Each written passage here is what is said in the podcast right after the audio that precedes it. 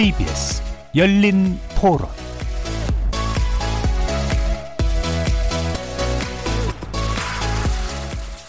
안녕하십니까. KBS 열린 토론 정준희입니다. 말로 알아들을 수 있는 수준이 있는데 맞으면서 이렇게 자라나는 애들이 나중에 또 그런 식으로 키울 수 있기 때문에 체벌은 이제 없어져야 될 거라고 생각을 하거든요. 일정 부분 잘못을 느끼게 하는 거예요. 손바닥 맞는다든지 그 정도는 괜찮지 않을까 싶어요. 근데 아이에게 고통을 가한다든지 수치심을 느끼게 한다든지 때리는 거는 문제가 되기 때문에 제일 처음에 말로 해서 뭐가 잘못된지를 알고 그거에 대해서 본인이 느끼고 반성하며 때리는 게 필요가 없는 거죠. 그 잘못한 거에 대해서 납득 납득 할 만큼의 액션이라면 애들도 납득을 하거든요. 근데 애들도 다 알아요. 내가 정말 잘못해서 혼나는 건지 화를 주체를 못해서 나를 더 혼내는 건지. 저도 뭐 어렸을 때는 어, 우리 세대는 좀 다르니까 그렇긴 하지만 절대 체벌하면 안 되죠. 애들은 잘못했다라는 생각보다는 그 순간을 모면하기 위해서 거짓말 같은 것들을 하게 될 가능성이 많고요. 습관화가 되면 인성에 부정적인 역할을 피우게 되고 어떤 경우에는 규칙으로 정해놓고 체벌을 몇 번씩 하는 게 훈육의 효과가 있을 수도 있 다고도 생각을 하거든요. 근데 저희 아이에겐 체벌까지 안 가도 아이가 대화를 통하는 편이라서 그렇게까지 안 가도 돼요. 근데 애들이 워낙 다 다르니까.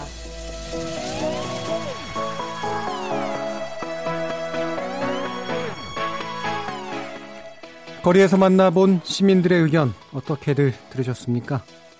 부모에 의한 아동학대 사건이 계속되자 정부가 이에 대한 대책을 마련하면서 민법상 규정되어 있는 부모의 징계권 조항 개정에 나섰습니다. 비록 훈육의 목적이라고 해도 부모가 자녀에게 매를 드는 걸 원칙적으로 금지하자는 건데요. 물론 올바른 자녀 훈육을 위해선 사랑의 매도 필요하다는 반대 의견도 있습니다. 그러나 아동학대 가해자의 77%가 부모라는 사실, 우리에게 많은 생각을 하게 합니다. 그래서 오늘 열린 토론은 소아청소년 정신건강 전문가 아동복지 전문가, 아동학대 피해구제의 최전선에 계신 법률 전문가도 함께 해주십니다. 체벌, 훈육인가, 학대인가란 주제로 과연 올바른 자녀 교육은 무엇인지 심도 깊게 논의해 보겠습니다. KBS 열린 토론은 여러분과 함께 만듭니다. 청취자분들도 토론에 참여하실 수 있는 방법 안내해 드리겠습니다. 문자로 참여하실 분은 9730 누르시고 의견 남겨주시면 됩니다. 단문은 50원, 장문은 100원에 정보 이용료가 붙습니다.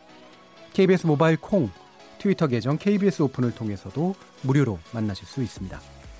청취자 여러분이 KBS 열린 토론의 주인공입니다. 청취자 여러분의 열띤 참여 부탁드리겠습니다. KBS 열린 토론 지금부터 출발하겠습니다.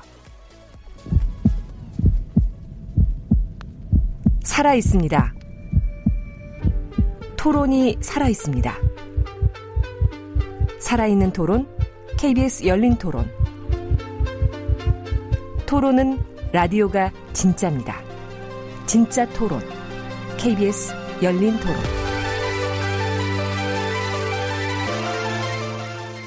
자, 그럼 먼저 오늘 함께 해주실 분들 소개하겠습니다. 이분 모르시는 분 없을 것 같은데요. 국민 육아 멘토라고도 불리기도 하시죠. 소아청소년 정신과 전문의 오인영 박사 나오셨습니다. 네, 안녕하세요. 자, 그리고 한국 아동복지학회장이시죠. 이화여대 사회복지학과의 정익준 교수 나오셨습니다. 네, 안녕하십니까. 자, 끝으로 칠곡 계모 아동학대 사망 사건이라고 하는 그 피해자 측의 공동 변호인단이셨던 황숙철 변호사 나오셨습니다. 네, 안녕하십니까. KBS 1라디오 채널은 유튜브 영상으로도 생중계되고 있습니다. 유튜브에 들어가셔서 KBS 1라디오를 검색하시면 지금 바로 저희들이 토론하는 모습 영상으로도 보실 수 있습니다. 팟캐스트로도 들으실 수 있고요. 매일 새벽 1시에 재방송도 됩니다. 자, 이렇게 함께할 방법 안내해드렸고요. 오늘 토론 주제, 체벌, 훈육인가 학대인가 본격적으로 시작해 보겠습니다. KBS 열린 토론. 자, 앞서 말씀드린 것처럼 이 정부가 우리 사회의 그 아동 체벌에 대한 관대한 분위기 이것을 바꾸기 위해서 어, 민법 개정을 추진 중이라고 하는데요. 어, 현재 정부가 개정을 추진하고 있는 내용이 어떤 것인지 어, 황수철 변호사님께 한번 여쭤봐야겠습니다. 어떻죠? 네, 우선 그 민법 규정에 대해서 좀 말씀을 드려야 될 것 같은데요. 민법 제 915조에는 징계권이라는 제목으로 어, 친권자는 그 자를 보호 또는 교양하기 위하여 필요한 징계를 할 수 있고 법원의 허가를 얻어 감화 또는 교정 기간을 위탁할 수 있다라고 규정되어 있습니다. 예. 여기서 나와 있는 징계를 할 수 있고라는 요 징계권과 관련된 어, 부분인데요. 어, 이 징계를 할 수 있고라고만 규정이 되어 있기 때문에 이 예. 범위가 어디까지인가 음. 한마디로 어, 체벌도 당연히 포함하는가 이거 해석하는 사람들마다 다를 수가 있는 부분이거든요. 예. 그래서 이제 이 법을 해석하는 각 시민들이 어, 어떤 분은 체벌이 또 포함된다, 어떤 분은 안 된다라는 혼란을 방지하기 위해서 어, 이 징계권의 범위를 어, 용어 자체를 변경하거나 또는 이 체벌을 아예 하지 마라라고 금지시키는 규정을 넣겠다. 이런 것이 정부의 지금 의견입니다. 예. 현재 대단히 모호하게 되어 있는 이 규정이 악용될 수도 있기 때문에 이 부분에 대한 개정이 필요하다라는 그런 의지인 것 같은데요. 뭐 아동학대를 예방하기 위한 여러 가지 뭐 다른 또 법률적인 장치들이 있는 걸로 알고 있습니다만 네. 왜 굳이 하필 이제 민법에 대한 또 개정이 또 필요한지에 대해서 우리가 좀 더 알아봐야 될 것 같습니다. 이 배경이 뭘까요? 일단 오은영 말씀 어떠세요? 네, 우리가 오늘 이 토론을 하는데도요. 아마 이 방송을 들으시는 많은 청취자분들은 내가 내 아이를 키우고 사랑하는데 웬 학대? 거의 이런 불편한 마음으로 들을 가능성이 아주 큽니다. 있죠. 그래서 예. 우리가 오늘 토론을 하기 전에 몇 가지 시작할 때 저는 이게 개념에 대한 몇 가지 좀 그 생각을 나눌 필요가 있다고 보는데요. 일단 아이를 학대를 하는 것. 예를 들어 우리가 신문이나 여러 가지 방송에서 정말 그 문제가 될 정도의 이 세상을 깜짝 놀라게 하는 학대는 어느 누구도 학대라고 봅니다. 거기서의 문제는 예. 그분들의 변명이 아이를 훈육 차원에서 했다라는 게 문제인 거지. 예. 이건 누가 봐도 학대이고요.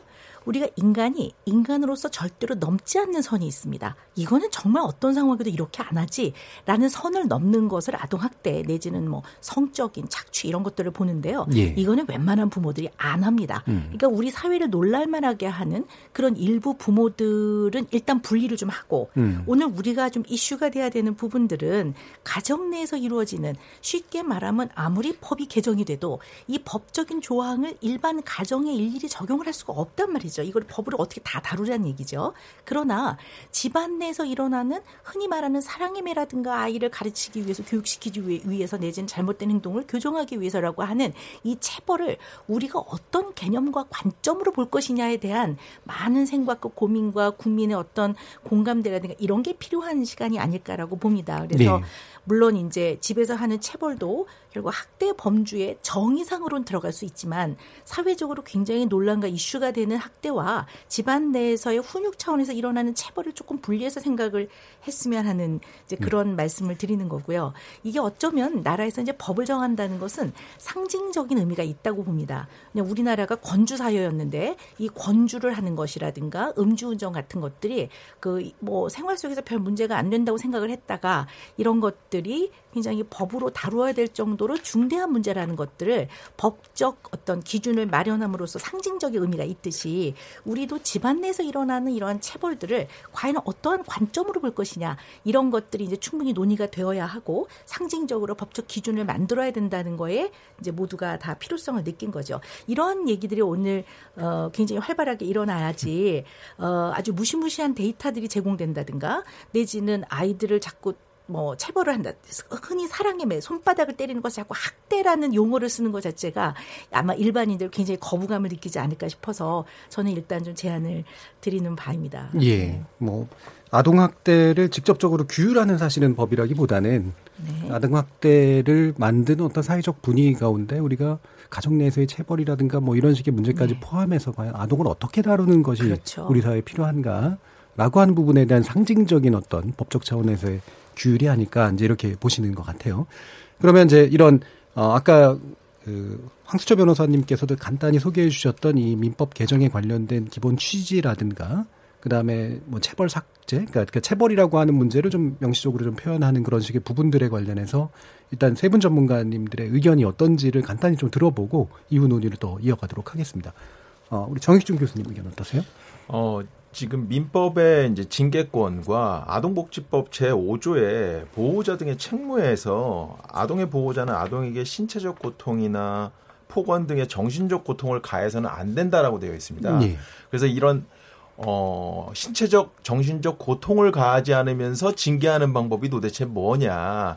아마 그런 문제 때문에 아마도 그, 어, 때리는 방법, 그러니까 가르치는 방법 중에 이 체벌 아닌 방법이 도대체 뭐가 있냐 이런 생각을 하시는 분들이 굉장히 많을 것 같고 예. 오영 박사님 말씀하신 것처럼 오늘 얘기하는 것은 막 심각한 아동학대에 대한 음. 얘기가 아니고 가정 내에서 벌어지는 훈육 차원에서 진행되는 이런 어 체벌조차도 금지해야 되느냐 예. 아, 이런 것과 관련된 문제인데 어 아까 좀 말씀하셨지만 모든 학, 학대 행위자들이 다 훈육으로 했다라고 사랑에 매였다라고 예. 얘기하고 그리고 폭력은 항상 에스컬레이트 되면서 어 처음은 한 대였지만 그게 두 대가 되고 어 처음은 아주 약하게였지만 죽을 때까지 때리게 되는 이런 어 폭력에 항상 상승 작용이 있기 때문에 저는 절대 어 때려서는 안 된다. 예. 때리는 것 이외의 방법을 우리가 사회가 만들어내고 사회가 찾아 나가야 된다.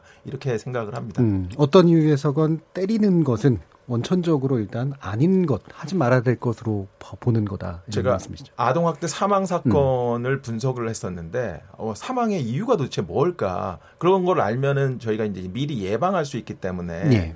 제가 사망의 이유 그러니까 아동학대 사망의 이유를 찾으려고 굉장히 노력했는데 실제로 예측 요인이라는 게 없었어요. 예. 그러니까 1세 이하라는 것과 신체 학대라는 것밖에 없었기 때문에 아마도 뭐 사망일 사망에 이르기까지 때렸을까 이렇게 싶지만 어느 순간 그 선을 넘을 수밖에 없다네. 체벌을 네. 시작하기 시작하면 저는 그 선을 어느 순간 넘는 분들이 많이 생길 거라고 생각합니다. 예. 그래서 처음부터 체벌을 하지 않아야 되는 게 아니냐 음. 이런 생각을 이제 하게 되는 거죠. 예. 그래서 그 기본적으로 이제 동의하시는. 예, 그런 입장이신 거죠. 그러면 오은영 박사님. 네, 근데 사실 오늘 이 토론을 제안을 받았을 때요, 제가 작가님께 뭐라고 말씀을 드렸냐면 이것은 토론의 주제가 안 될 겁니다. 맞아요. 왜냐하면 답이 정해져 있는 겁니다. 왜냐하면 사람은 사람을 때리면 안 되는 것입니다. 그렇기 때문에 한 대를 때리면 되냐, 열 대는 안 되냐, 내지는 뭐 회초리를 사랑이 매라고 써서 때리는 건 괜찮냐? 손바닥으로 때리거나 발길질을 하면 안 되는 거냐? 이런 식의 토론이 될 수가 없는 답은 이미 있는 겁니다. 그런데 이것이 정답이 있는 것임에도 불구하고 우리 사회에서는 너무나 오랜 기간 동안 집안 내에서 가장 사랑하는 약자인 아이들을 사랑의 매라는 명칭을 붙여서 때린다는 얘기죠. 이것이 과연 교육적이냐, 교육적이지 않고 이건 하지 말아야 되는 폭력 행동이냐라는 것을 이제 고민을 해봐야 된다고 보는 거죠. 자, 아이들을 체벌을 할 때 어떤 부모도 때리는 것을 좋아해서 시작하는 부모는 아무도 없습니다. 부모들이 언제나 말하는 것은 잘못된 행동은 때려서라도 가르쳐야 되는 거 아닙니까? 라고 얘기를 합니다. 우리도 때리고 싶지 않습니다. 때리고 싶지 않은데 얘가 이렇게 말을 안 듣는데 이렇게 말썽을 부리는데 그럼 하다 하다 안 되면 때려, 때려서라도 아이를 가르쳐야 되는 거 아닙니까? 라고 얘기를 합니다. 그렇다면 여기서 가장 많이 나오는 얘기 그렇게 해서라도 가르쳐야 되는 것이 아닙니까? 라고 말을 합니다.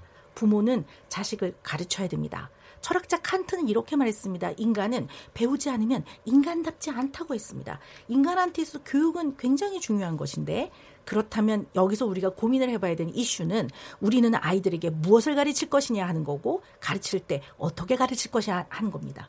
그러면 이 부모들은 언제나 한 가지밖에 말할 수가 없습니다. 이렇게 해서라도 가르쳐야 되지 않나요? 가르침.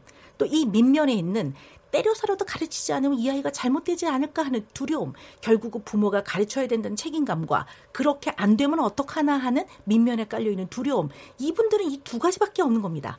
그렇다면 이 저는 제가 제시할 수 있는 거는 인간의 가르침의 궁극적인 목적은 인간답게 하는 것이기 때문에 비인간적인 방법은 절대 교육적이지 않다. 이거는 가르침이라 볼 수 없다. 가르친다고 생각하는 것은 당신의 착각일 뿐입니다. 라고 말할 수밖에 없고 어떻게 가르쳐야 되느냐? 좋게 잘 가르쳐야 된다고 생각을 합니다. 그러니 때리지 않고도 가르칠 수 있는 수많은 좋은 방법이 있음에도 불구하고 그것을 시도하려 들지 않고 때리는 방법은 너무 결과가 빠릅니다. 아이들에게 부모는 우주이기 때문에 우주가 흔들리면 너무 무서워서 그만합니다. 예. 그만한 것을 가르쳤다고 착각을 할 뿐이죠. 절대 때리면 안 된다고 생각합니다. 예. 가르침과 때림을 혼동하는 것은 분명히 구분해야 된다라는 그런 입장이세요. 역시 마찬가지로 동의하시는 입장이시고요. 황수천 변호사님. 예, 저도 이 징계권 이 민법 조항을 에서 이제 그 체벌 금지 조항을 만들거나 아니면 해석을 명확히 하는 것에 어, 찬성합니다. 그래서 예. 아마 우리 오 교수님께서 아, 오 박사님께서 저 이 토론에 예, 필요가 예. 없다. 찬반이 전부 다, 없어서. 예, 찬반이 없는 모두가 다, 어, 같은 생각이실 것 같은데요. 일단은 이 민법 규정 자체가 1958년에 제정이 되고 한 번도 변하지 않은 그런 법률입니다. 예.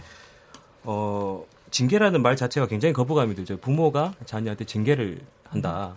음. 이게 훈육도 아니고 징계라는 말입니다. 징계라는 말은 보통 회사나 이제 공공기관에서 잘못한 직원들한테 벌 주는 거를 뜻하거든요. 불이익을 주는 거.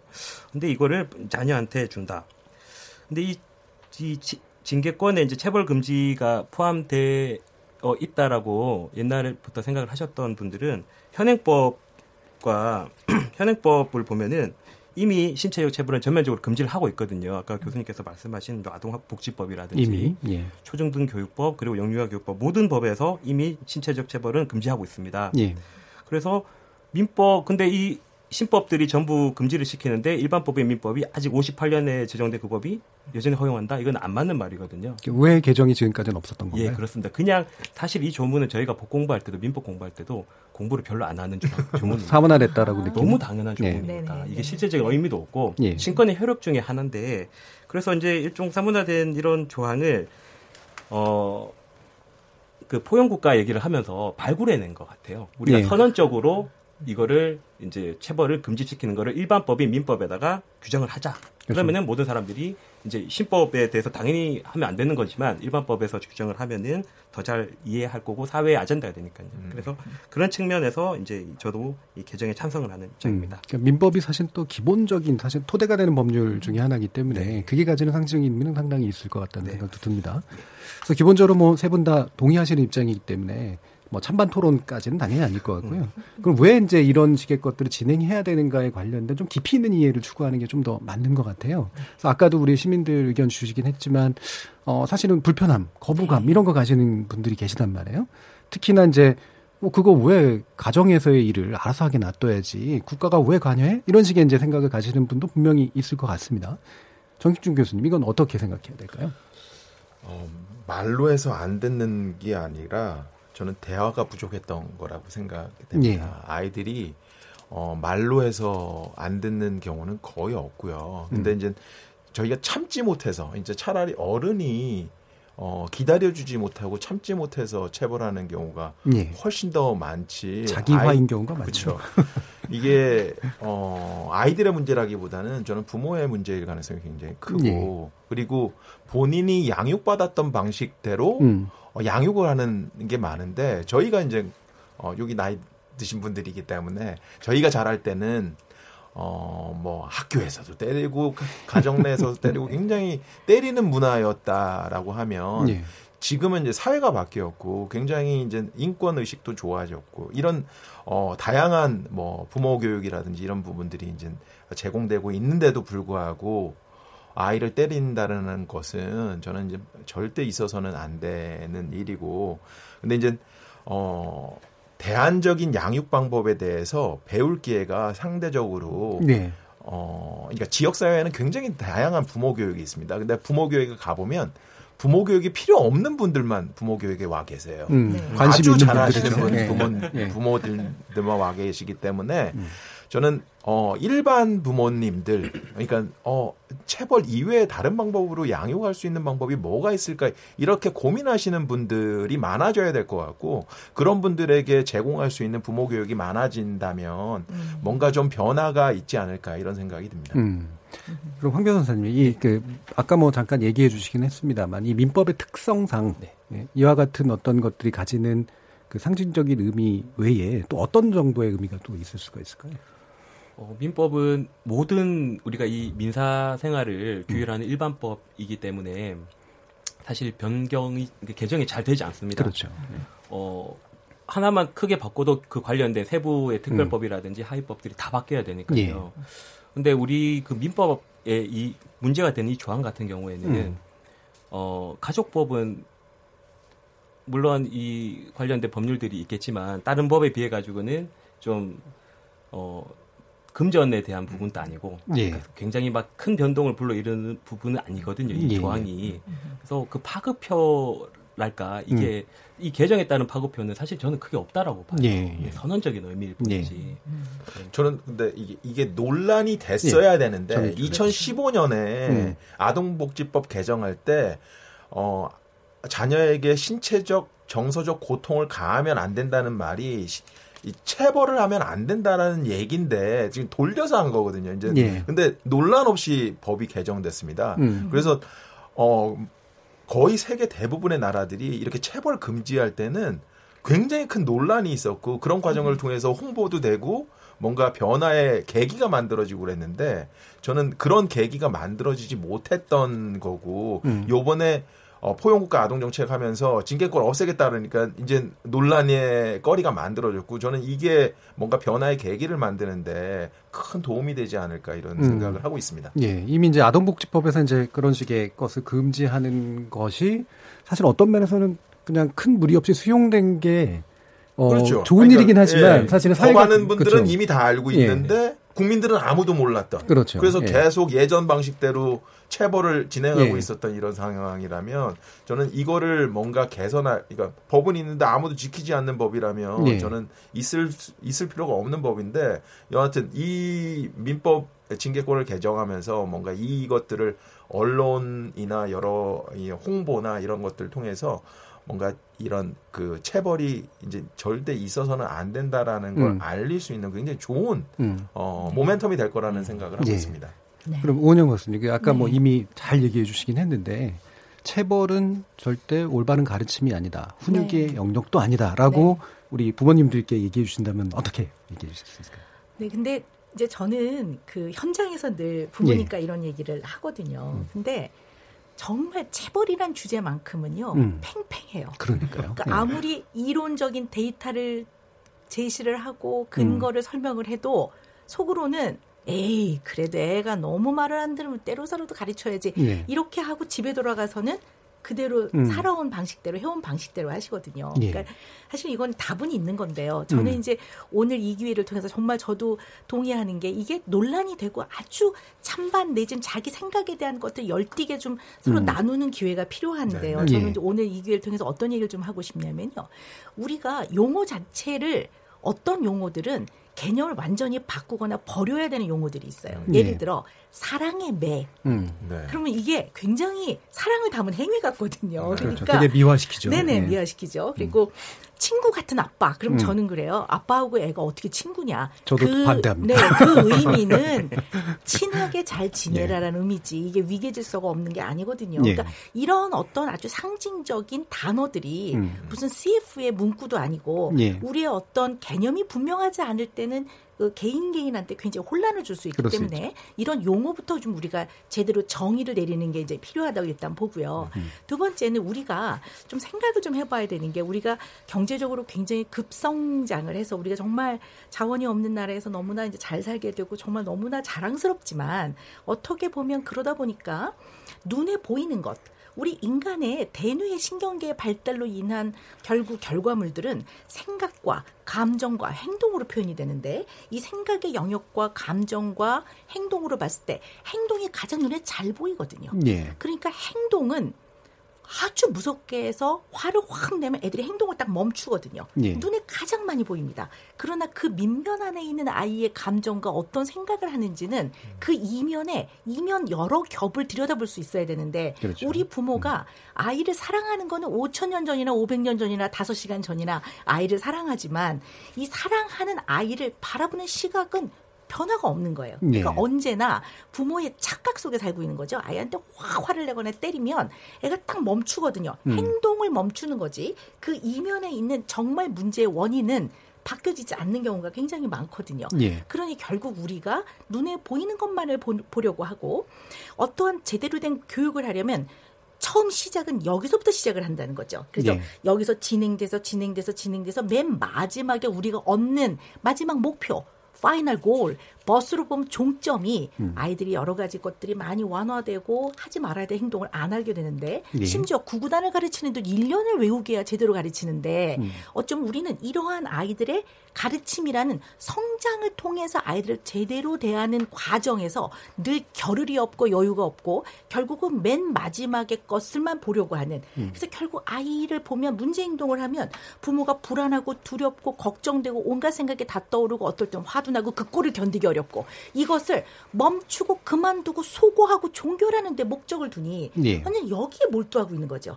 그러니 아이들의 문제의 진정한 원인을 보지 못하고 언제나 마지막으로 없애려고 하니까 예. 소리를 더 질러야 되고 소리를 지르다 보면 애도 좀 세지거든요. 그럼 이제 그 다음에 이제 꿀밤을 때려야 되고 그 다음에 예. 등짝 스매싱을 해야 되고 이런 일들이 생기니 이거를 어찌 이 방법을 그대로 쓰라고 하겠냐는 얘기죠. 예. 네. 그래서 일단 사랑의 매라는 말을 사랑과 매는 절대 같이 갈수 네. 없다. 네, 같이 살수 네. 없는 단어다. 논리적으로 네. 모순되고 실질적으로도 불가능한 것들을 결합시켜 놓은 형태다.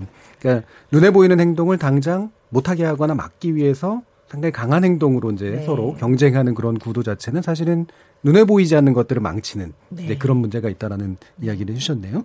자, 그러면 이제 물론 이제 우리가 오늘이 막 학대가 뭐냐 뭐 이런 것들 가지고 얘기하기보다는 우리의 이제 그 사회적 정신 상태, 태도 이런 것들에 대한 이야기가 좀 깊이 진행돼야 되긴 합니다만 어쨌든 아동복지법이나 아동학대 특별 그 아동학대에 관련된 이제 특례법이라든가 이런 것들이 이제 우리 사회로 하여금 아동학대 문제를 부각시킨 건 맞잖아요. 황 변호사님이 그 경험도 많으시고 이게 어떤 식으로 해서 도입돼서 현재 어떤 상태에 도달했는지 좀 간단히 소개해 주시죠. 네, 그 지금 어, 아동 학대 관련해서 예. 큰 이제 전환기가 뭐 2000년도에 아동복지법이랑 2014년도에 아동학대 특례법이 예. 있는데요. 이제 그 제가 경험을 했던 사건들 중에 이제 음. 피해자 변호인으로 이- 했던 음. 2014년 경에 그 칠곡 그 아동학대 사건과 예. 울산 아동학대 사건이 있는데요. 어, 두 사건 다 이제 뭐 많은 분들이 아직도 마음 많이 아파하실 거고 기억을 많이 하실 음. 텐데 이제 그 두 사건들이 사회적으로 매우 큰 공론화를 일으켰습니다. 예. 그리고 공분도 일으켰고 두 사건의 특징이 뭐였냐면은 둘 다 아동 학대가 전혀 주변에서 몰랐던 사실이 아닙니다. 다 알고 있었어요. 모든 사람들이 알고 있으니까 아동 학대 전문 기관에서 관리도 하고 있었던 사건이거든요. 왜냐하면 지속적으로 몇 년 동안이나 학대를 받았으니까. 근데 이 아이들을 어 어떻게 뭐 격리할 수 있는 방법도 없고 경찰이든 아동보호 전문기관이든 실제적으로 보호할 수 있는 장치가 너무 없었다 이겁니다.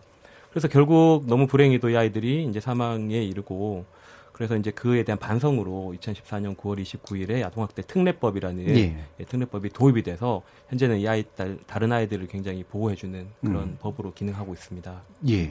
그래서 바로 이제 그 아까 우리 정 교수님도 말씀해 주셨지만 이게 그렇게 해서 법률적으로는 통과가 됐는데 네. 이 토대가 되는 우리의 마음 상태랄까요, 그죠?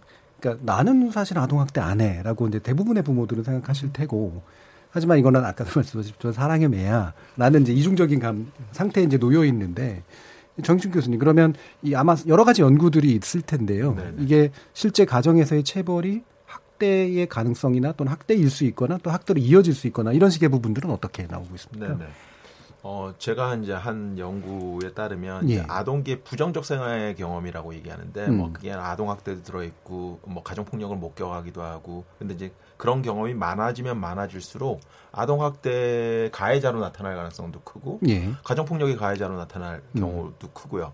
그리고 학교 폭력이나 뭐 직장 내 폭력이나 군 군대 폭력이나 음. 뭐 모든 폭력에 뭔가 원인인 음. 경우들이 너무 많아서 예. 아동계 경험이 이렇게 중요하구나를 알 수 있었던 음. 그런 어, 연구가 있었습니다. 예. 그래서 어 제가 이제 뭐 이런 연구들을 하다 보니까 절대 어렸을 때의 폭력 경험을 하게 하는 거는 음. 그러니까 이게 한 대 두 대 이게 절대 한 대 두 대일 수가 없거든요. 아까 전에 예. 말씀드렸던 것처럼 폭력이 계속해서 상승 작용이 있을 뿐만 아니라 아이들도 맷집이 생기고 예. 그러니까 계속해서 이렇게 상승 다- 작용이 할 수밖에 없는 예. 구조이기 때문에 어 절대 아이를 때려서는 안 된다라는 이제 결론에 이르게 된 어, 어, 연구도 지금 예. 얘기한 것처럼 폭력이 계속해서 대물림되고 음, 있다 음. 이런 거를 이제 보여줄 수 있었습니다. 그렇죠. 체벌이나 뭐 하여튼 뭐 그런 걸 포함한 모든 학대 경험이 스스로 다른 폭력을 하도록 만드는 데 상당히 그렇죠. 크게 또 작동을 하고요. 여기서는 뭐한 번만 경험한 음. 건 아니고 여러 가지의 경험을 동시에 했을 경우에 예. 그 확률이 점점 점점 높아졌거든요. 예. 그러니까 어렸을 때 행복한 경험을 갖는 게 너무너무 중요한 것 같더라고요. 그래서 예. 그렇게 행복한 경험을 갖게 하는데 체벌은 저는 정반대의 역할을 할 거라는 생각이 음. 들어서 그래서는 안 된다라고 음. 이제 계속해서 이제 주장하고 있는 거죠. 그 제가 참 인상적으로 봤던 애니메이션 중에 그 Inside Out인가요? 네. 그 네, 원체 네, 네, 원기억이 맞습니다. 굉장히 네, 중요하다라는 네, 네, 네. 얘기를 하잖아요. 네, 근데 그 맞습니다. 원기억이 이런 체벌에 의한 기억으로 만약에 구성이 돼 있다면 네, 굉장히 네, 네. 불행해지고 안 좋아질 수 있는 그러니까. 그런 기억이 사라지지 않고 예. 계속해서 남아 있고 뭐 오은영 박사님이 더 잘하실 수 있지만 음. 그런 것들을 통해서 이후에 어, 관계도 달라지고 음. 그 사람의 성취도 달라지고 굉장히 여러 가지 측면에 영향을 미칠 수밖에 없는 구조라면 음. 어렸을 때를 어떻게 아, 부모가 양육해야 되느냐, 훈육해야 되느냐 이런 부분에 대한 진지한 고민이 있어야 된다는 예. 거죠. 그 오은영 박사님께 또 네. 마침 또 질문해야겠네요. 실제 이제 제가 통계치로 보니까 아동 여섯 열 명 중에 여섯 명꼴로 학대를 어떤 식으로든 받은 경험이 있는 거로 나오고 이게 또 부모님들의 생각과 굉장히 다를 것 같아요. 네. 근데 더 놀라운 건 아, 그런 피해 아동 대부분이 학대 자체를 자기가 받을 만했다라거나 네. 뭐 그런 훈육의 당연한 과정이다라고 생각하는 그런 경향들이 많다라고 하던데 이게 진짜인가요? 이게 이게 보면은요. 예. 아까도 말씀드렸지만 어떠한 데이터를 제시를 해도요. 예. 때려서 가르쳐야 된다는 사람 생각을 바꾸는 게 굉장히 어려워요. 예. 근데 우리가 이제 몇 가지의 관점에서 이걸 좀 볼 필요가 있는데요. 음. 어, 우리 인간은 특히 아이들은 끊임없이 가르침을 받아야 됩니다. 음. 그리고 나이가 어릴수록 아이들이 주로 배우는 대상은 부모입니다. 그러니까 바꿔 말하면 부모는 아이들을 끊임없이 가르쳐야 합니다. 근데 이제 이 가르친다는 거에 이걸 뭐 배움, 뭐 교육, 가르침 이렇게 이제 여러 가지 용어를 쓰는데요. 어쩌면 우리가 조금 반성을 해봐야 되는 문제들은 어떤 면이 있냐면 우리는 교육 그러면 대학을 진학하는 교육에 굉장히 비중을 많이 둡니다. 그렇죠. 물론, 입시 교육. 네, 음. 그럼요. 뭔가 지식을 배우고 더 상급 학교에 가는 교육이 왜 필요 없다고 하겠습니까? 중요하나 그것은 가르침이라는 굉장히 광범위한 부분의 한 어, 가지일 뿐, 한 영역일 뿐, 그것이 전체를 대변하지 않는데 우리는 그걸 언제나 그렇게 생각하지 않아요. 그래서 공부를 잘 시키기 위해서는 아이들을 때리기도 하죠. 틀린 개수대로 때리고 하는 게 옛날에서 많았거든요. 그게 너무나 어이없는 겁니다. 그래서 어, 이런 것들을 포함해서 어쩌면 이제 가르치는 거 안에는 결국은 인간이 인간다워지는 거, 세상에서 다른 사람과 평화롭게 살아가기 위해서 뭐 지킬 거 좀 지키는 거, 그게 훈육 아니겠습니까? 옳고 그름을 가르치고 아이가 잘 지키게끔 해주는 걸 가르치는 건데, 그리고 뭐 배려도 배우고 양보도 배우고 나보다 좀 못한 사람을 좀 이렇게 좀 손해를 봐도 그냥 그렇게 억울하지 않고 또 서로 그 정의롭지 않은 일은 공분하고 이런 것들이 인간다운 가르침이라고 볼 수 있는데요. 그 중에 하나가 인간의 관계는 부모 자식 관계를 포함해서 협동과 협조의 관계인 거지 굴복과 어떻게 보면 억압의 관계는 아니거든요. 예. 근데 어떻게 보면 가장 사랑하고 목숨도 바치지 않습니까? 우리 부모가 아이를 위해서. 근데 그럼에도 불구하고 이 아이를 대할 때는 어쩌면 우리 부모 마음 안에 굴복과 복종의 그런 관계의 메커니즘이 쫙 깔려 있는 거죠. 예. 그래서 우리 흔히들 약간 가부장적이라고 보통 표현하는 아버지들 중에는 꿇으라면 꿇어 뭐 이런 것들 예. 네가 내 말을 안 들을 거면 넌 나가 살아 혼자 나가 살아 이렇게 하는 것들이 예. 일단 내가 답이야. 근데 되게 부모가 말하는 게 답이 맞아요. 예. 나는 언제나 오라. 그러니까 꿇으라면 꿇어. 내가 말하는 정답 안으로 넌 right now 빨리 들어와. 이러면서 이제 굉장히 강압적인 방법을 택하는 거기 때문에 체벌은 사실은 교육, 사랑의 매라고 말은 하지만 그 밑면에 깔려있는 쫙 정서적인 기전과 메커니즘을 봤을 때는 굴복과 복종의 기전이거든요. 예. 그럼 우리 인간은 부모와 자식이 어찌 동급입니까? 권위도 있고 위계 질서도 있으나 협조와 협동을 해나가는 건 맞거든요. 예. 그래서 언제나 아이를 가르칠 때 문제 행동을 손을 잡고 같은 면을 바라봐야 되거든요. 이게 문제지. 너도 이렇게 계속 하는 건 정말 문제거든. 이렇게 해야 되는데 우리는 문제를 바라볼 때 딱 맞서서 이거 이거 이거 이거 이렇게 나오니까 아이들 입장에서는 굉장히 공포스럽고 두려울 수 있고 또 때리면 맞는 걸로 자기 잘못을 상쇄해 버립니다. 예. 내가 몸으로 때웠어. 예. 이래서 사실은 아이가 더 반성하기가 어려운데 부모는 이 방법 이외에 정말 교수님 말씀하신 대로 어, 다른 방법을 배우지 못했던 거죠. 예. 그리고 이거에 대한 고민 없이 그냥 너무나 당위성을 부여해버리고 어떻게 보면 변명이랄까 이유를 붙이면서 나는 사랑했어. 그리고 실제로 이런 사람들도 있어요. 내가 어릴 때 잘못을 했는데 우리 아버지가 회초리를 열대 때려서 내가 그걸 통해 깨달았다. 나는 너무나 감사하게 생각한다. 나는 정말 필요하다고 생각한다. 그러면 제가 그 아버님께 그럽니다. 아버님이 원래 훌륭한 분이라서 아버님 자체가 원래 훌륭해서 이걸 좋게 해석을 한 거지 다른 사람이 꼭 그렇게 해석할 맞아요. 생각하지 예, 마십시오. 예. 그렇게 감정을 딱 조절하고 아이를 교육적으로 하실 자신이 있으시면 그 자신감으로 좋게 말해주세요. 잘하실 수 있을 겁니다. 이렇게 말해주거든요. 예. 그러니까 사실은 참 안타까운 게 부모가 사랑하는 거 맞거든요. 체벌하는 부모라고 아이를 사랑하지 않습니까? 대부분은 사랑합니다. 그러나 이제 이것을 우리가 어떻게 아이한테 전달을 할 것이냐 하는 건데 참 안타까운 거는요. 부모는 목숨 바쳐 사랑했던 것만 기억하는 것 같아요. 나는 사랑했던 것만 기억하고 자식은 어쨌든 탯줄이 끊기면 남이거든요. 타인인데 이 타인인 아이는 상처받는 것도 기억하거든요. 예. 그러니까 어떻게 보면 다른 차원을 보고 있으니 안타까울 따름이죠. 예. 네. 그리고 이제 뭐 이건 간, 간단하게만 여쭤보는 거긴 합니다만 뒤에서 더 또 얘기할 필요도 있고요. 그 아마 상당수의 분들이 이제 그런 상황에 대해서 이렇게 얘기할 것 같아요. 그러니까 속 터져 죽겠는데 네.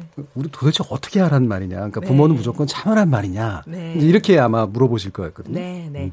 아, 근데요. 결국은 이 중간 과정을 가르치지 않고 겨를이 없는 거죠. 예. 빨리 문제 행동을 수정하려고 하는데요. 음. 거기에 안 따라주면 여러 가지 감정이 생기거든요. 정말 음. 화도 나고요. 정말 꼴도 보기 싫고요. 막 어떻게 할지 모르겠고 이것의 이 감정의 시작은 오리진이라고 하죠. 시작은 누구로부터 오는 것인가 하는 거예요. 예. 나로부터 오는 거지. 음. 아이 때문에 생겼다고 생각하는 건 정말 오산입니다. 물론 아이가 약간의 유발 요소가 될 수는 있지만 결국 감정이 생겨나는 거는 나한테서 생겨나는 거고 이 감정을 해결하는 건 나의 몫이고 예. 이것을 좋게 다듬어 표현하는 것이 진정한 어른이거든요. 예. 우리는 언제나 제대로 된 어른이 이 어른이어야 합니다. 나이만 먹었다고 어른이 아니거든요. 예. 이 나의 감정은 나의 것인데 애한테 핑계를 대는 거죠. 예. 사실은 그렇게 보기 때문에 부모한테 뭐 언제나 완벽하고 뭐한 번도 화를 내면 안 음. 되고 당신이 애를 때리면 그 순간 애 인생이 망쳐집니다. 그렇게 말할 수 없습니다. 왜냐하면 너무 많은 사랑을 주기 때문에 저는 한 번의 실수로 애가 망쳐진다고 절대 그렇게 생각을 예. 안 하나 우리가 안 하도록 노력은 해야 되는 거 아니겠습니까? 기본 태도. 네. 그렇죠. 네. 자, 그러면 이황 변호사님. 네. 어, 지금 그 현장에서의 경험들 또 네. 피해 구제의 경험들 많이 보시면서 어, 이런 게 아, 정말 이런 문제들은 우리 사회에 되게 심각하게 기억되거나 이제 고민돼야 된다라고 느끼셨던 그런 사례들 같은 몇개 좀 얘기해 주실 수 있을까요? 어, 사례들이 너무 많은데요. 제가 네. 지금 그 어, 하고 있는 일들이 이제 아동보호 전문 기관에서 이제 사례 전문위원하고 예. 이제 아동 상담 시립 치료센터라고 있는데 그곳에서 운영위원을 하고 있습니다. 그래서 아동학대 사례들을 계속 접하고 있는데 어, 정말 최악의 사건들은 아무래도 이 사망 사건이고 네, 뭐 범죄 예, 수준의 그건 것들. 그건 너무 예. 당연한 거고요. 그 다음에 이제 뭐 아이들한테 신체적으로 정서적으로 이렇게 학대를 해서 아이들이 좀 안 좋은 결과를 일으키는 그런 예. 경우도 꽤 있고 대부분의 경우는 아이들이 일시적인 학대가 많지만 제가 좀 경험을 공유를 하자면은 예. 어 제가 그 칠곡 사건이랑 울산 사건에 예. 대해서 간단히 좀 말씀을 예, 되겠습니까? 예, 예. 그 울산 사건 같은 경우에는 이제 어 그 사망한 아이가 그 당시에 8살이었거든요. 예. 딸이었고 딸이었는데 사망한 날에는 이제 갈비뼈가 24개 중에 16개가 음. 부러져서 사망을 했습니다. 어 근데 제가 너무 충격적이 아직도 기억이 너무 나는 게 어, 항소심할 때 이제 그 법의학자가 증인으로 나와서 어떻게 하면은 16개가 부러질 수 있느냐라는 것에 대해서 이제 답을 하는데 음. 그 나이대 애들은 어 갈비뼈가 탄성이 예. 강해서 음. 차가 역할을 하더라도 음. 장기가 파열돼서 사망할지언정 갈비뼈는 잘 안 부러진다 이거예요. 음. 근데 얼마나 오래 이 그리고 또 지속적으로 또 발로 음. 이렇게 폭행을 했으면 16개나 부러졌느냐. 음. 그리고 이 아이가 폭행을 당한 뒤에 그 가해자가 멍을 좀 빨리 빼게 하려고요. 예. 욕조에 들어가서 어. 있어라. 예. 이렇게 해서 그 친구가 그 뼈가 숨- 부러진 상태에서 숨기려고. 네네. 네. 음. 그래서 이제 욕조에서 사망을 했어요. 음. 근데 경찰에 신, 119에 신고를 하고는 자기는 뭐 심폐소생술을 했다. 뭐 이, 런 소리나 하고. 그래서 결국에는 처음에는 1심에서는 상해 치사를 이- 그 인정을 받았습니다. 그러니까 살인이 아니고 상해 치사였습니다. 그 전까지는 어, 우리 사회적으로 아동학대 범죄에 대한 그 성숙이 되지 않았기 때문에 맨발 예. 맨손으로 하면은 전부 다 그냥 상해치사로 대부분 아이고. 했거든요. 예. 음. 근데 항소심에 가서 처음으로 이제 맨손 맨발 사건에도 살인죄 이 정도면 살인을 음. 어, 고의를 네. 인정할 수 있다 해서 아주 중형으로 처음으로 예, 인정했던 음. 사례가 있습니다. 예. 이그또 내용 그 칠곡이나 울산 사건이 이제 이 이른바 새어머니에 의한 아동학대 사실 뭐 이런 것도 편견을 조장하는데 그런 식의 네. 일들이긴 한데 사실 뭐 친부모에 의한 학대가 거의 대부분이라고 들었거든요. 네. 네. 실제로도 그런가요? 아무래도 이제 비율적으로 그러니까 그 통계를 어떻게 좀 수집을 그렇죠. 하느냐에 어떻게 하느냐에 따라 다르겠지만 네. 전체 아동 학대 건수에 비교하면 한 70몇 프로, 77% 예. 정도 나온다고 얘기를 하고 음. 근데 이제 이 총량을 이제 그렇죠. 전체 부모가 훨씬 많을 테니까 아무래도 예, 예. 예, 그럴 그렇죠. 수도 있다는 생각이 계부나 듭니다. 계모인 경우가 아무래도 사례수는 더 적을 테니까 네네네. 전체에 비해서 맞습니다. 음. 근데 그 진짜 이제 조심해야 되는 게 저는 이게 그 아동 학대에 대한 오해라고 생각을 예. 하는데 신문 방송에서 관심이 있는 어 아동 학대는 계모 계부에 의한 아동 학대 가 많습니다. 경우가 그래서. 예. 계모 계부만 아동 학대를 어, 하는 것처럼 예. 오해를 할까봐 그렇죠. 친부모가 훨씬 더 많이 한다라는 게 훨씬 더 강조돼야지 될 거라는 생각이 들어요. 예. 저희도 체, 훈육한다고 체벌하면 바로 그게 점점점 쌓이면 아동학대로 넘어갈 수 있는 거기 때문에 음. 처음부터 그 싹을 잘라야 된다라는 얘기를 하고 있는 거거든요. 그렇죠. 네. 그래서 절대 그 음. 부분을 좀 한번 그래서 저희가 이제 잘못 얘기하면 아까 전에 그런 재혼 재구성 가족에게 뭔가 상처가 될 그러니까 본인의 뭐 어려움 같은 것도 드러내야 되는데 드러내지 않고 감추게 되는 이런 결과로 예. 이어질까봐 저는 예. 항상 조심스럽고 음. 항상 이런 자리에 오면 꼭 얘기를 하는 게 훨씬 네. 친부가 훨씬 더 많다 이런 예. 얘기를 강조하고 예. 싶습니다. 네. 제가 언론 전공자라서 그럽니다. 언론이 그런 거 되게 좋아합니다. 그러니까 뭐 이유를 개- 막 찾으려고 예. 예.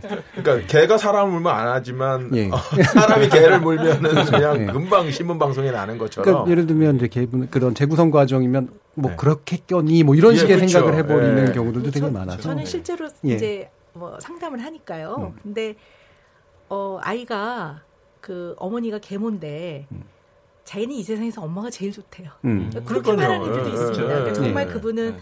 아이를 따뜻하게 잘 대하고 어 그런 가족도 많기 때문에 이제 예. 우리가 이런 걸 다룰 때 정말 음. 예, 훨씬 조심해서. 네, 예. 통계 처리한 것도 정말 제대로 잘 파악을 해야 되고 네, 네. 용어도 예. 정확하게 잘 써야 된다고 생각합니다. 예. 아무래도 그리고 사람 제가 예. 어, 아 예, 예 말씀해 주시죠. 예. 사람들 생각 속에 그냥 남의 애니까 쉽게 저렇게 했겠지라는 그렇죠. 편견을 그렇죠. 예, 그런 너무 게 이렇게. 쉽게 예, 조장. 예, 예, 음, 예, 예. 것 같습니다. 그리고 제가 아까 전에 그 맞아서 사람 됐다. 아까 전에 사랑의 매를 없애야 되는 거하고 똑같이 내가 맞아서 사람이 되었다. 저는 맞아서 사람이 된 게 아니라 맞았는데도 불구하고 생존했고 어, 그래서 네. 훌륭하게 되었다. 그럼요. 이렇게 생각을 하도록 이렇게 해야지 될 것 같습니다. 예. 그, 어, 이 약간 다른 얘기 같지만 어쩌면 연관이 좀 되는 것 같은데요. 예전에 이제, 어, EBS 방송국에서 이게 타 방송이지만 어쨌든 음, 예. EBS 방송에서 했던 간단한 실험이 있었어요. 음. 학술적인 실험은 아니고요. 근데 유치원에 다니는, 동일한 유치원에 다니는 아이들의 한 8명, 10명 안쪽에 8명 정도 아이들을요, 어, 자기가 다니는 유치원에 어, TV 화면을 통해서 아이들이 많이 보는 왜 그 로봇들이 등장을 하지만 좀 약간 공격적인 내용들, 뭐 가만히 안 둘 거야, 뭐 복수하고 말 테야. 그래서 예. 이제 그렇게 나오는 거를 한 15분간 보여주고 난 다음에 아이들 놀이방으로 보냈습니다. 그랬더니 아이들이 금방 서로 밀치고 타는 애들을 끄집어 내리고 그러는 거를 확인할 수 있었어요. 근데 며칠이 지난 다음에 그냥 기억을 좀 소거해야 되기 때문에 똑같은 아이들을 데리고 똑같은 환경에서 Sound of Music, Sound of Music을 보여준 거예요. 그리고 나서 걔네들을 놀이방을 넣었더니 서로 밀어주고 태워주고 끌어주고.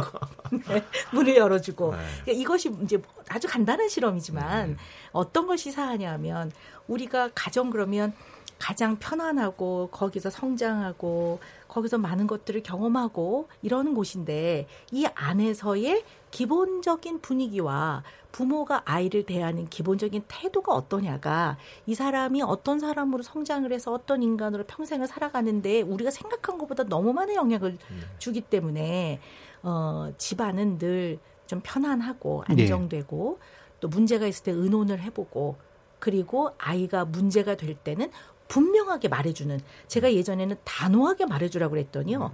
이 단호함을 무서운 거라고 자꾸 생각하시더라고요. 예. 그리고 아이한테 좋게 대해주라고 그러면 너무너무 허용적으로 아이를 음. 대해서 제가 용어를 바꿨습니다. 단호하면서 분명하게 말해주세요. 입장이 확실해야 된다 이거죠. 조금 나은 거죠. 네, 네, 그래서. 음. 네, 그래서 이렇게 분명하게 말해주는 것을 자꾸 경험하는 게 필요할 것 같고요.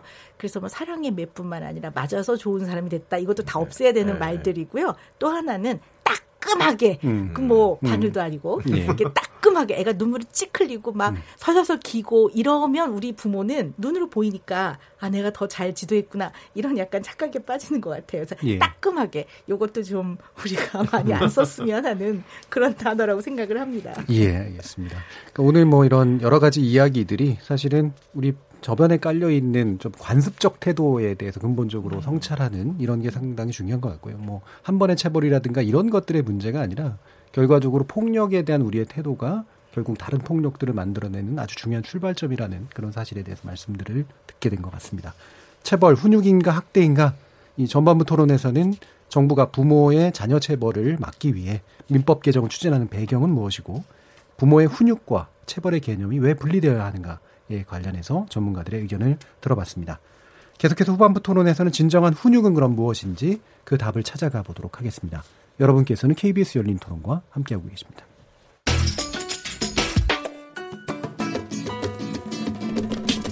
묻는다, 듣는다, 통한다. KBS 열린 토론. 듣고 계신 청취자 여러분, 감사드립니다. 들으면서 답답한 부분은 없으신가요? 궁금한 점은요?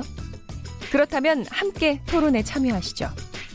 유료 문자 샵 9730을 이용하시면 됩니다. 단문은 50원, 장문은 100원의 정보 이용료가 있습니다. 스마트폰 어플리케이션 KBS 모바일 콩을 통해서도 무료로 참여하실 수 있습니다. KBS 열린 토론은 언제나 열려 있습니다. 듣고 계신 KBS 열린 토론은 매일 밤 1시에 재방송됩니다. 자, 그럼 지금부터 우리 토론이 진행되는 동안 청취자분들께서 보내주신 의견 몇 가지 들어보겠습니다. 정희진 문자 캐스터. 네, 안녕하십니까. 문자캐스터 정의진입니다. 체벌, 훈육인가 학대인가라는 주제로 청취자 여러분이 보내주신 문자 소개해드리겠습니다. 네, 먼저 콩 아이디 9778님. 사람은 꽃으로도 때리지 말라는 말이 있듯이 체벌은 해서는 안 되는 일입니다. 납득할 수 있도록 일깨워줘야 합니다. 부모의 체벌이 대물림된다는 사실 잊지 말아야 합니다. 콩 아이디 0570님.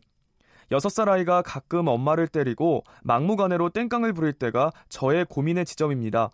체벌은 안 된다는 게 맞다고 생각하면서도 그 상황이 쉽게 해결 안 될 때가 늘 고민이 됩니다. 어떻게 해야 할까요? 라고 보내주셨고요. 콩 아이디 2917님. 체벌 금지가 아닌 학대 금지에 대한 논의가 되어야 합니다. 육체적인 체벌뿐만 아니라 말도 아이에 대한 학대가 될 수 있습니다.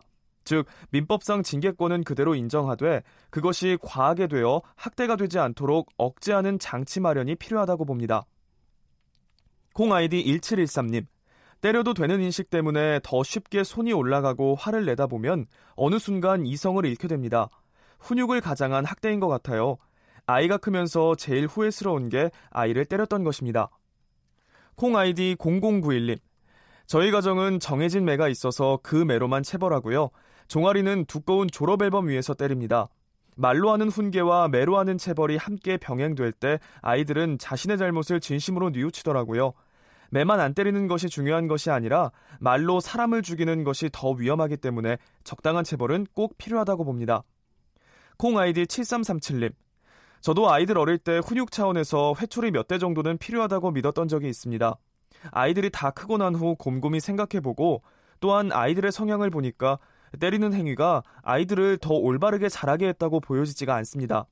매보다 더 좋은 훈육 방법은 사랑으로 감싸 안는 것입니다. 라고 해주셨네요. 네, KBS 열린 토론. 지금 방송을 듣고 계신 청취자 모두가 시민 농객입니다. 청취자 여러분들의 날카로운 시선과 의견 기다립니다. 지금까지 문자캐스터 정의진이었습니다. 뭐든지 이야기해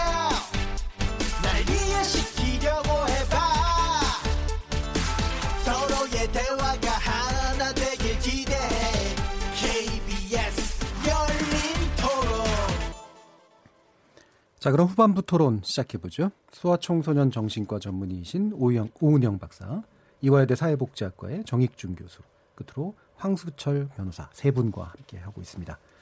자, 뭐, 그 청, 청취자분들이 또 여러 가지 의견도 보내주셨습니다만, 어, 결국은 이 얘기로 어, 시작해야 될 것 같아요. 아, 진짜 훈육은 뭐냐? 라는 문제죠. 그리고 뭐 이런 얘기도 합니다.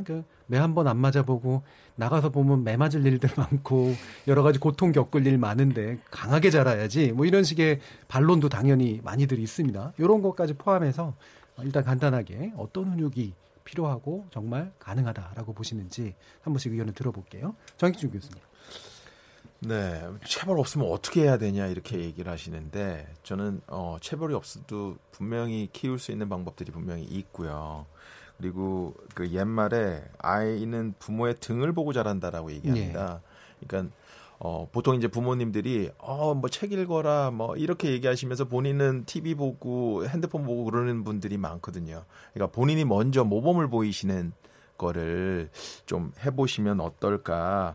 그러니까 물론 뭐 시대가 아무리 변해도 자녀 인격 형성에 큰 영향을 미치는 것은 부모가 맞고 부모가 아이는 저절로 크지 않기 때문에 부모의 도움이 필요하다는 건 뭐 당연한 건데 그게 왜 때리는 방법이어야 되느냐를 한번 다시 한번 진지하게 이제 고민을 해보시는 게 필요하지 않을까.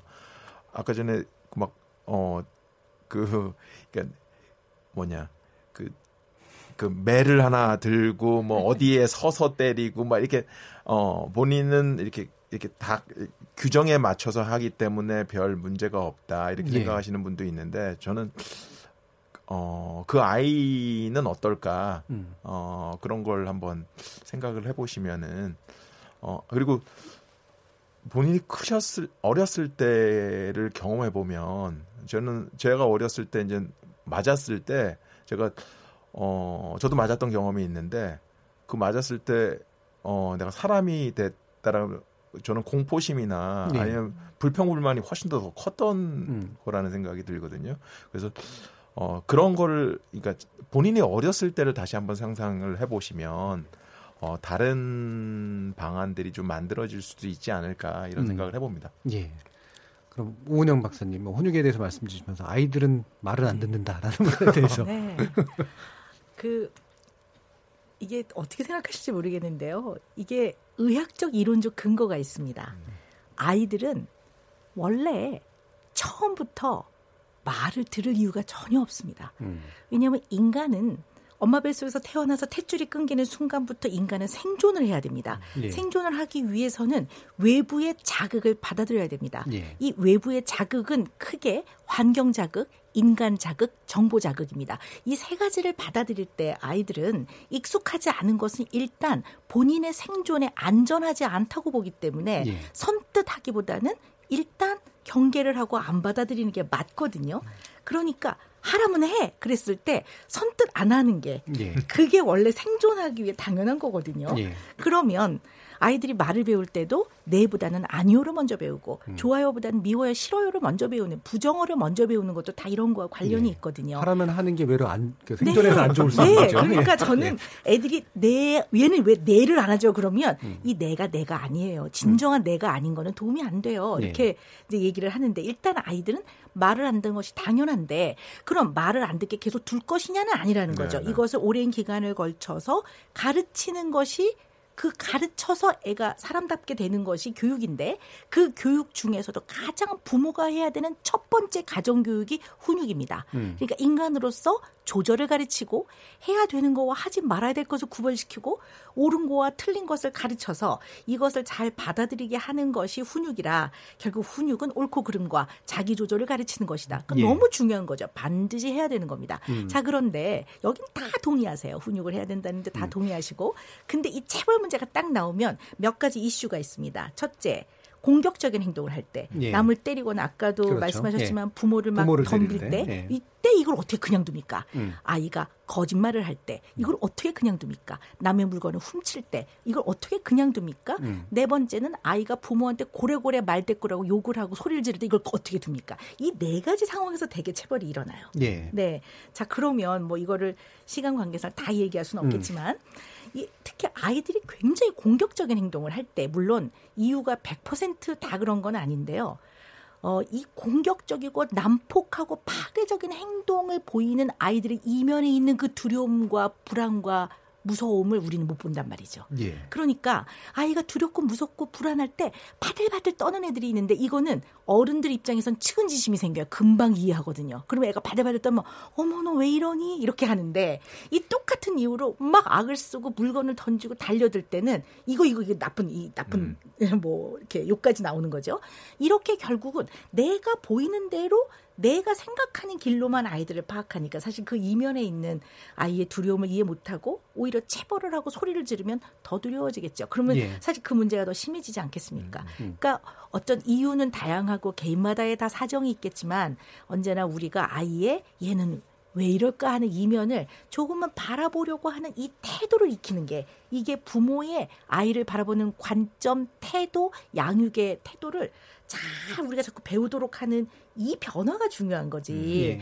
뭐한 대는 되고 열 대는 안 됩니다. 획초리는 되고 이거를 논하는 거는 사실은 조금 더 우리가 그거보다는 이제 네. 어, 지금 말씀드린 게 더 중요하지 않을까라고 생각이 예. 듭니다. 아까 오은영 박사님 말씀하신 그 잘못된 행위들이 저는 이전에 역사가 있었던 거라고 네. 생각이 들어요. 예. 갑자기 애들이 그냥 나온 게 아니다. 공격성이 예. 생기고 거짓말을 하고 예. 무슨 훔치고 이런 행위들이 음. 이전에 역사가 있었을 텐데 네. 그 역사 중에 일부가 아마 학대나 체벌이나 예. 이런 것들이 있었을 가능성도 있다. 다른 근본 원인이 있을 수. 있다. 그래서 저는 그런 이유 때문에 더 음. 어, 그러니까 이것 때문에 체벌을 해야 된다가 아니라 그 이전부터 어떻게 네. 해야 예, 되느냐가 훨씬 그걸 더 알아내는 게. 네. 중요하다. 근데 사실은 우리가 체벌을 논하고 학대까지도 이제 되지만 가장 중요한 단어 중에 하나가 통제입니다. 네. 음. 아이들은 적당한 통제력을 갖도록 통제력을 음. 예, 예, 예. 갖추도록 음. 부모가 적당하게 통제해 줘야 됩니다. 옳지 않은 거나 하지 말아야 될 네, 것은 제한도 두- 주고 한계 음, 설정도 음, 음, 해줘야 음. 되는데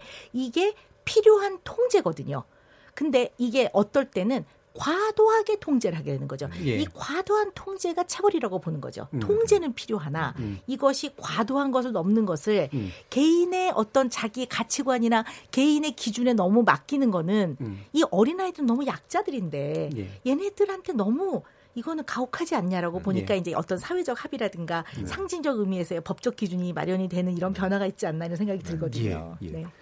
저 그러면 이제 그 우리 황 교사님께 이뭐 훈육, 문제와 함께 네네. 뭐 이런 반론도 좀 보입니다. 네. 그러니까 이 부모의 징계권에서 네. 체벌을 금지한다라고 하는 식으로 명시적으로 얘기할 경우 네. 양육을 포기하는 부작용이 생긴다.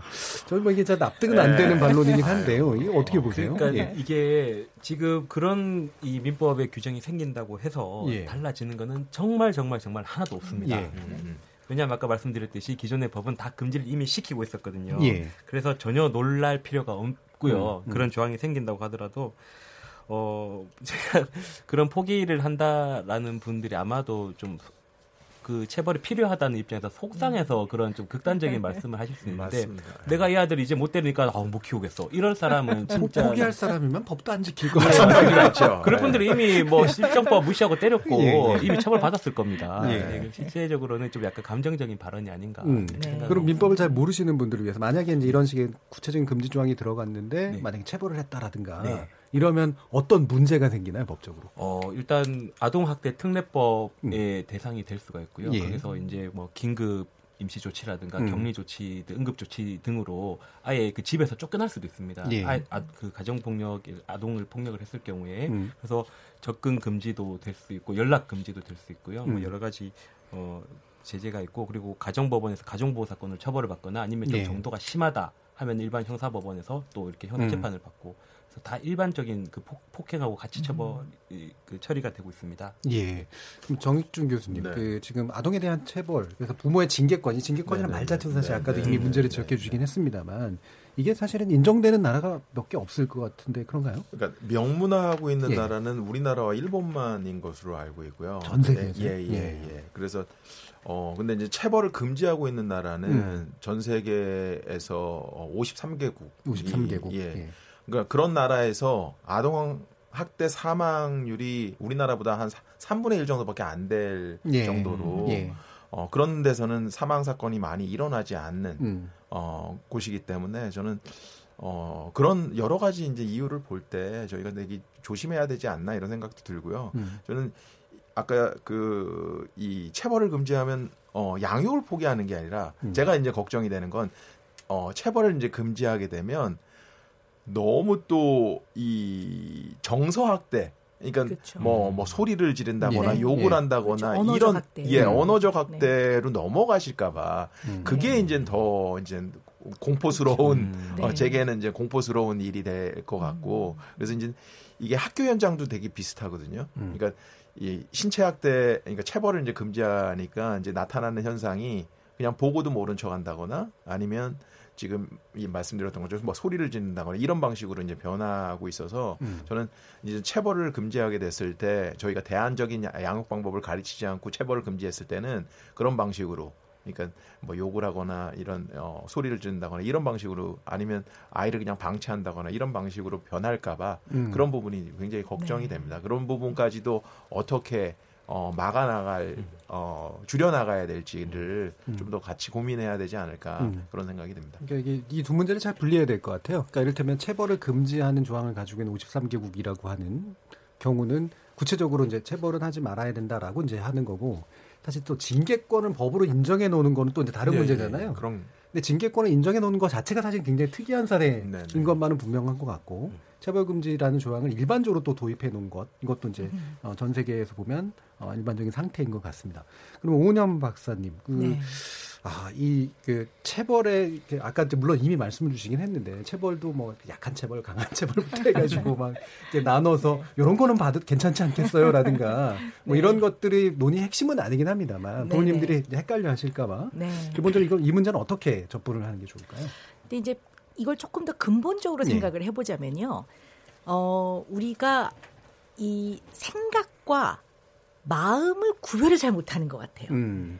그러니까 생각과 마음이 물론 균형 있게 발달 성장을 한다면 비교적 평행으로 잘 균형 있게 가, 가긴 가지만 생각과 마음은 다른 영역이거든요. 예. 그러니까 예를 들어 아이들한테 이제 부모가 분명히 이거 절대 하지 마 이렇게 했을 때 아이들이 싫어요 이렇게 표현하거든요. 싫어요. 음. 싫어요는 못 알아들은 게 아니라 받아들이기 싫다는 얘기거든요. 음. 그러면 이건 사실은 알긴 아는데 내가 마음이 아직 못 받아들이겠어요. 예, 근데 예. 그럴 때 우리나라의 부모들은 대부분 너 일로 다시 와봐. 너 다시 설명들 이렇게 하거든요. 근데 설명을, 사실 설명을 어, 한다고 네. 되는 문제가 아니라는 그러니까 거죠. 예. 아이들을 훈육을 해야 된다는 거에는 모두가. 도- 음. 동의를 하는데 훈육의 방식에서 음. 이 아이를 설명을 또 하고 또 하고 설득을 해서 아이가 알아들었으면 다 바뀔 거라고 생각해요. 예. 그러니까 우리 부모들이 애를 키우면서 굉장히 많이 하는 말이 너는 왜 말귀를 못 알아듣니? 예. 너는 몇 번을 말해야 되니? 이렇게 그러니까 알아들으면 다 해결될 거라고 생각하지만 음. 인간은 결국 조절을 통해 통제 기능을 통해 마지막은 인간답게 조절한 걸 표현하는 거지 생각과 마음은 언제나 자유로운 게 인간이거든요. 예. 근데 아이들이 나는 알아는 들었지만 아직 마음은 싫긴 싫거든요. 이 꼴을 못 견디는 거죠. 그래서 결국은 이제 내 복종을 해서 이제 발발 떨면서 다시는 안 그럴게 용서해 주세요. 근데 사실은 아이들을 가르칠 때 용서를 받을 문제는 아니거든요. 예. 이건 네가 나한테 용서받을 문제가 아니라 네가 잘 배우면 되는 거야. 이렇게 해야 되는데 우리는 애들이 막 용서를 빌고 그럼 너 다시는 하지 마. 말로 이렇게 그렇죠. 예. 이렇게 하니까 이 생각과 감정을 좀 분리해 보는 연습도 굉장히 우리 인간한테는 예, 예. 체벌뿐만 아니라 인간이 음. 살아가는 데서 행복, 뭐 보이지 않는 어떤 삶의 그 질 이런 면에서 봤을 때는 정말 중요하지 않을까라는 생각이 또 한편 들고요. 또 하나는 우리가 왜 땅이 좁잖아요. 좁으니까 타닥타닥 붙어 살거든요. 대부분이 산이고 우리가 이제 평야가 많지 않으니까 네. 타닥타닥 붙어 사니까 우리는 이제 개인이 안전하다고 느끼는 안전하다고 느끼는 이런 거리의 이 기준이 굉장히 좁아요. 그러니까 예. 거리가 짧은 거죠. 그러니까 우리는 손이 휙 그냥 나가요. 근데 사실은 이 나의 경계에서 타인, 아이를 포함해서 타인이 안전하다고 느끼는 이 공간의 경계를 쉽게 넘어가면 사실 안 되는 거거든요. 그렇죠. 근데 예. 우리는 이제 이거를 나의 경계를 넘어서 확 애를 이렇게 쥐어박거나 때리거나 이렇게 하는 거가 아 이게 좀 우리가 상당한 침범이죠. 예. 국토가 좀 넓었다면 좀 안 그럴까? 뭐 별 생각을 다 해봅니다. 그래서 예. 저는 어, 교수님 말씀하신 대로 이게 꼭 때리는 것만이 아니라 체벌은 때리는 거에 들어가잖아요. 그런데 이제 체벌과 동등한 개념으로 언어적 학대, 아이를 막 정서적으로 굉장히 괴롭히는 거, 아이를 막 마음을 너무 네. 상하게 하는 거, 내지는 가르쳐야 될 걸 안 가르치는 방임, 방치. 이런 모든 것들이 다 아이를 제대로 잘 키우는 데 있어서 우리 부모가 반드시 잘 잘 해보도록 해보도록 노력을 해야 되는 부분이라는 거를 다시 예. 한번 또 강조를 하고 싶습니다. 네. 자, 이제 어, 마무리 발언을 이제 들어가야 될 때인데요. 어, 한뭐 1분 이내의 시간이 될 것 같습니다. 그래서 아, 이게 사회적 노력 또는 이제 보완적인 제도적 노력도 이제 좀 시행이 돼야 될 텐데 어떤 것들이 필요할지에 대해서 각자의 한번 의견을 듣도록 하겠습니다. 먼저 황수철 변호사님. 아, 네. 어, 저는 그 이 민법 개정에 대한 얘기가 나온 그 예. 포용 국가 아동 정책에 대한 부분인데 그에 대한 기대가 굉장히 큽니다. 이제 안심하고 음. 이제 아이들을 양육할 수 있는 그런 환경이 좀 조성될 수 있기를 기원하고 또 개개인의 인식 전환에 대해서 좀 말씀을 드리면은 보통 우리가 우리 아이들을 얘기할 때 우리 아이라고 얘기를 하지 내 아이라고 얘기를 안 하거든요. 보통 그 우리라는 뜻은 우리 집안, 우리 부부 이런 의미일 텐데 좀 그 의미를 확대해 주셨으면 좋겠습니다. 우리 사회의 아이입니다. 예. 예, 음, 그 말씀. 드리고 싶습니다. 예, 좋은 말씀이네요. 자, 그러면 오은영 박사님. 네. 저는 아이가 공포감을 느낀다면 그것은 교육적 가치가 없다고 봅니다. 예. 아이한테 할 말을 해주십시오. 그러나 노여워하거나 분노하지 말고 아이에게 말해주십시오. 애가 바로 따르지 않더라도 아이는 오랜 시간 배워나가야 되는 겁니다. 우리에게는 새털 같은 날들이 있습니다. 오늘 가르치고 또 다, 다음 날 같은 행동을 하면 새날이 밝은 겁니다. 또 다시 가르치고 하는 과정이 필요할 것 같습니다. 예. 정익준 교수님.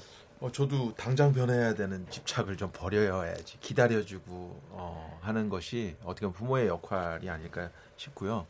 저는 어, 저희 그 아동 학계에서는 이제 아동 정책은 아동의 피를 먹고 자란다라고 얘기하는데 무슨 말이에요? 어, 한 달에 2.6명의 아이들이 죽고 있습니다 아직도. 음. 근데 그런 사건에서 교훈을 얻지 얻지 못하는 나라라면 저는 어, 바람직하지 않을 것 같고요. 그런 어, 사건에서 항상 교훈을 얻고 어, 더 아이들이 행복한 나라가 될 수 있는 음. 그런 어, 사회가 됐으면 좋겠습니다. 음.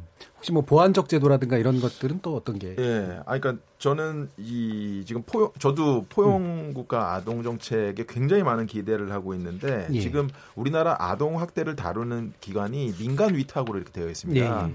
그래서 지자체에서 음. 어떻게 보면 아동 보호팀이라고 있고 음. 공공에서 이런 일들을 진행할 수 있도록 예, 예. 구조를 만드는 게 굉장히 중요한데 음. 실제로 지- 현재 있는 공무원 구조로는 굉장히 어렵고요. 음. 전문직 공무원을 통해서 이 일로만 평생을 할 수 있을 수 있는 이런 구조를 음. 만들고 지자체 이런 팀도 만들고 음. 그러려면 인력과 예산 확보 음. 이거 굉장히 중요할 거라고 이렇게 생각이 됩니다. 예. 이게 단지 가족의 문제, 가정의 문제, 부모만의 문제, 또 민간의 문제만이 아니라 공공이. 문제다. 어, 그래서 공무원 확보, 확충이라든가 이런 식의 부분도 적극적으로 생각할 때인 것 같습니다. KBS 열린 토론 오늘은 체벌, 훈육인가 학대인가라는 주제로 토론해봤습니다. 국민 육아 멘토이신 소아청소년 정신과 전문의신 오은영 박사, 한국아동복지학회장이신 정익중 이화여대 사회복지학과 교수, 그리고 칠곡 계모 아동학대 사망 사건 피해자 측 공동 변호인단이셨던 황수철 변호사까지 이렇게 세 분과 함께했습니다. 모두 감사드립니다. 네, 감사합니다. 감사합니다. 참여해주신 시민농객 청취자 여러분 모두 감사드리고요. 저는 다음 주 월요일 저녁 7시 20분에 다시 찾아뵙겠습니다. 지금까지 KBS 열린 토론 정준이었습니다.